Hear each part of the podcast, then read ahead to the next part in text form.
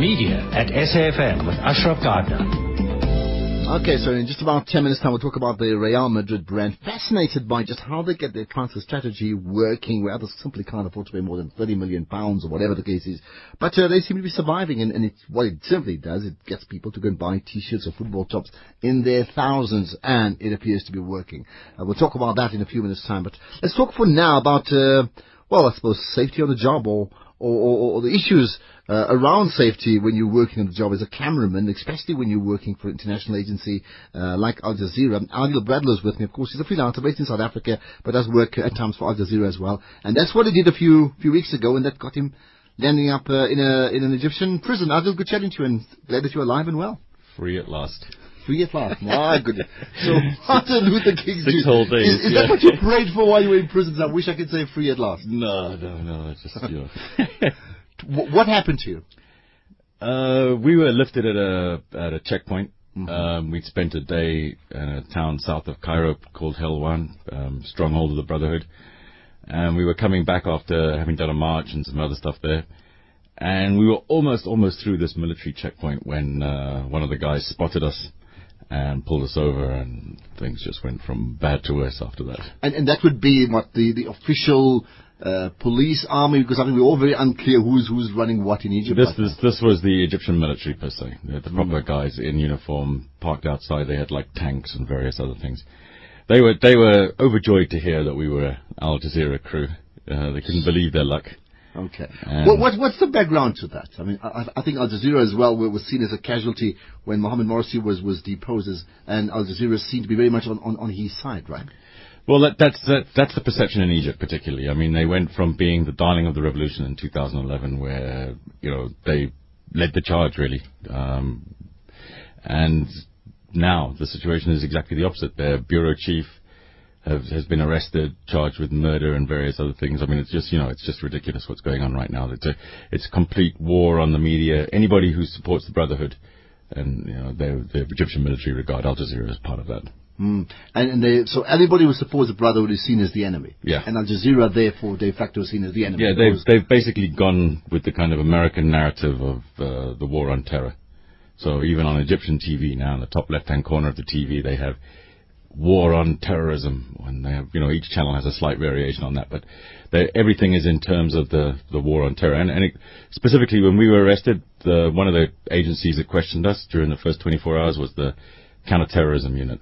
And these are the, these are the young guns of the revolution. and, and they Of the- asked you, the uh, what sort of questions did they ask you? uh, that, well, they were they were more upset with the Egyptian uh, producer who was with us Mm-hmm. because I mean they quickly realised that we were free we were all freelancers we were none of us were Al Jazeera staff Mm-hmm. and we were all foreigners so that that you know that they didn't quite know how to deal with that. But the Egyptian guy, uh, they had they had him down on the ground, gun to his head, cocking a weapon several times to, uh, you know, frighten him, which they did quite successfully. Um, yeah, it, you know, so they they these are the young guns of the revolution, and they were, you know, you're supporting terror, the Brotherhood. All they want is to bring Islamic law and the death, you know, and chopping of hands and stoning of women. Uh, you know, that was the that was the. How, how did you feel when you saw your your colleague from Al Jazeera, well, gun cocked to him, not not to you, right? Yeah, no, we were we were all basically we were all facing the wall, down on our knees. Um, and when I heard the gun cock, I I took a quick glance to my left to see what was going on because one of the situations when you're in that kind of situation, one of the things you don't want to do is make eye contact with anybody because you know then you become the target.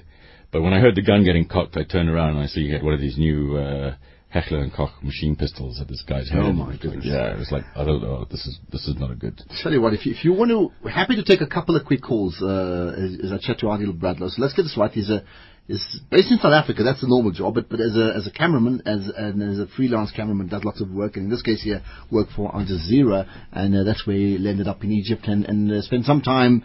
In an Egyptian jail. 0891 104207. Uh, 3471 if you're SMSing. But I think quick calls, happy to do that right away. So, how, how long then did you spend in jail? Six days, basically. Did you think you'd get out? Yeah, the thing is, is I knew straight. We knew basically once we got into the court system that we were relatively safe. Uh, you know, within 24 hours we'd appeared in court. Um, they hadn't got any charges against us because they were still trying to figure out what to charge us with. But in the end of the day, we knew that it was a spoiling tactic aimed to keep us off the street. So, it, you know, I knew that it could go on for a while. I didn't know how long it was going to go on for. But the problem was we had a lot of, um, you, you know, every day they're promising you're going to be released. And then every day you end up back in the cell. So that causes quite a roller coaster of emotions. Uh, mm. Particularly, but, but, what you said is interesting is that because you went to court, you, you knew it became official. So it's not a case of sort of rebels on the side and not knowing where, because mean, people can yeah, disappear. Yeah, no, I mean, the thing about Egypt is it does have rule of law. There's no doubt. They, they, they have a, they have a, a, legal system that's hanging by a thread, but it's a legal system. I mean, it's just, it's the most chaotic legal system I've ever seen in my life. Were you, were you fearful for your life? Well, there were times, like the one time when we were arriving in court, the one day we're in the back of the van, the remand truck, all chained together two by two in the, with the, the, all the Egyptian criminals that are coming to court that day. And as we arrived outside the court, we hear shouting and screaming and then shots being fired and we're thinking, what's going on here? So it turns out that one guy in the van had murdered his wife and the family of the wife were there to come exact retribution. Okay. And they were going to kill him as he got off the, off the yeah. bus. So the cops were firing in the air trying to get rid of the family members of the deceased and so it's drama. So, I mean, look, even though I knew we were in the system and things were relatively cool, uh, things can go wrong. Uh, if you know what I mean. It's mm. like just, so, so how do you feel about it? I mean, as, as, you and I are talking, your your kids are sort of waiting from the outside, right? And I mean, it, it asks the obvious question. You know, you your your job as a cameraman takes you to hotspots. We'll talk about that in a second. But but the concern for your for your safety, uh, you know, I get concerned just driving to Durban. You know, your concerns. Well, I mean that's the point exactly. You get concerned driving to Durban. Mm-hmm. You can die anytime. I mean, you can die in a car crash, mm. like those poor people in that that got hit by that truck. yeah, yeah, I mean, you know, you, one minute you're there, the next minute you're gone. It can happen anywhere. So uh, in the Middle East, they have this fraying, tawakkal Allah, Allah, mm. fear only God. And I kind of live by that. how, how, long have you, you know, in, in terms of, of your work, I mean, is, is this your worst experience? Or is it a case of, no, come on, this, this is pretty mild? The, this was, this was a long experience. I mean, you know, as I say, it wasn't life threatening for most of it. There were times when it did get kind of dangerous, but it was, it was the duration of it that was probably unique. I mean, it's the longest I've ever been banged up. I've been banged up abroad many times. Mm. You know, I mean, as a journalist, that happens quite often. Mm. But uh, this was the longest. Six days was the longest I've been inside. Wow. How, you know, in, in, your experience as, as a cameraman, sort of on duty, I mean, do, do, you see yourself, so for example, you made the point that they sort of then tackle the, the Al Jazeera, the, the Egyptian guy because of, of their, their reasons in understanding what Al Jazeera does, right? How, how do you feel about it as a, as a hired hand, I mean, that's what you are. Today you're with Al Jazeera. Tomorrow you could be with, uh, whatever, Egyptian state television if, if they asked you to. Your thoughts on that? Well, I mean, the the, the, na- the nature of the game has changed. When, back when I started uh, in the mid 1980s, the journalists were regarded as relatively independent purveyors of some kind of, you know, you know factual account of what was going on. Hmm. I mean, we weren't the targets, right? Now the game has changed. The journalists are the targets. I mean, you, there are a number of journalists right now who've been kidnapped in Syria. Some held for money, some held for ideological reasons. There are journalists who are targeted in uh, Philippines, uh, everywhere. I mean, it's it's the whole, you know, control over the airwaves, control over the message, has become one of the front lines of the war that you know that exists in the world mm-hmm. today. And uh, so, how, with that in mind, I mean, would you then say, for example, the fact that you've now worked with Al Jazeera, you, if, if for example, Egyptian TV were looking for a cameraman, you you would not be able to because you you're seen as part of one grouping, right or wrong? Well, I don't think they'd hire me. Yeah, having worked for Al Jazeera. yeah, but I'm not sure I'd want to work for Egyptian TV yeah, either, quite frankly. well, what, what, about the safety aspect? I mean, do, do you get there was a discussion about you know journalists in, in conflict uh, zones, right? How much, you know, how much do you get trained to to avoid conflict and to actually save your hide when when there's potential trouble?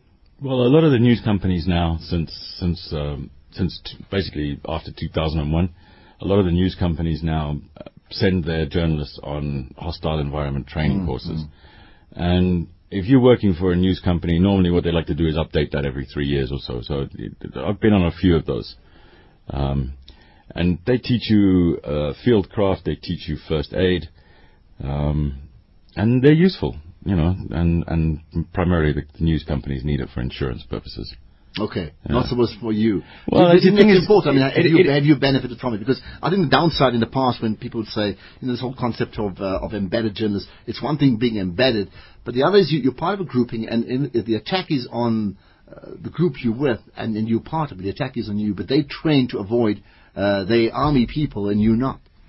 Yeah, but but there's a particular way that you operate with military. I mean, I, I recently shot a, a a series for National Geographic on And the war. shock needs to be in, in the yeah, cameraman yeah, in phrase. the cameraman phrase, yeah. I shot a, a, a series for National Geographic called uh, Battleground Afghanistan, which ran at the, in the States in July this year. Um, that that that five part series, we were out with the Marines in the field uh, for considerable point periods of time. Um, and yeah, there's a certain type of field craft you need for that. Then there's another type of field craft you need when you're on the street in an urban uh, social protest environment. Um, that's a whole different way of operating than operating from the military. But some of the things remain the same. I mean, you know, at the end of the day, when you hear what sounds like firecrackers, and you know it's time to get down and stay safe. Well, you're full of smiles. What's next for you? Uh, I'm grounded at the moment. I'm, I'm I'm taking a week off, so I'm just, Just a week. yeah. But my wife has grounded me, so I don't know what's Okay, happening. that's a, that's a very wise decision from Khadija. I can tell you that now. I appreciate it. All right. Any, anything else you want to tell us? Just last thoughts. no, that was good. Okay. Good to good to have you home. Thank Adil you. Bradlow, there you are. So uh, freelance cameraman and did work for Al Jazeera. Got him to also travel six days in an Egyptian prison, and and uh, maybe we'll get to talk to him not today, some other time, maybe just about what's really going on there with regard uh, that country and and the coup, or some may say no coup, all that sort of thing. We'll chat about it some other time.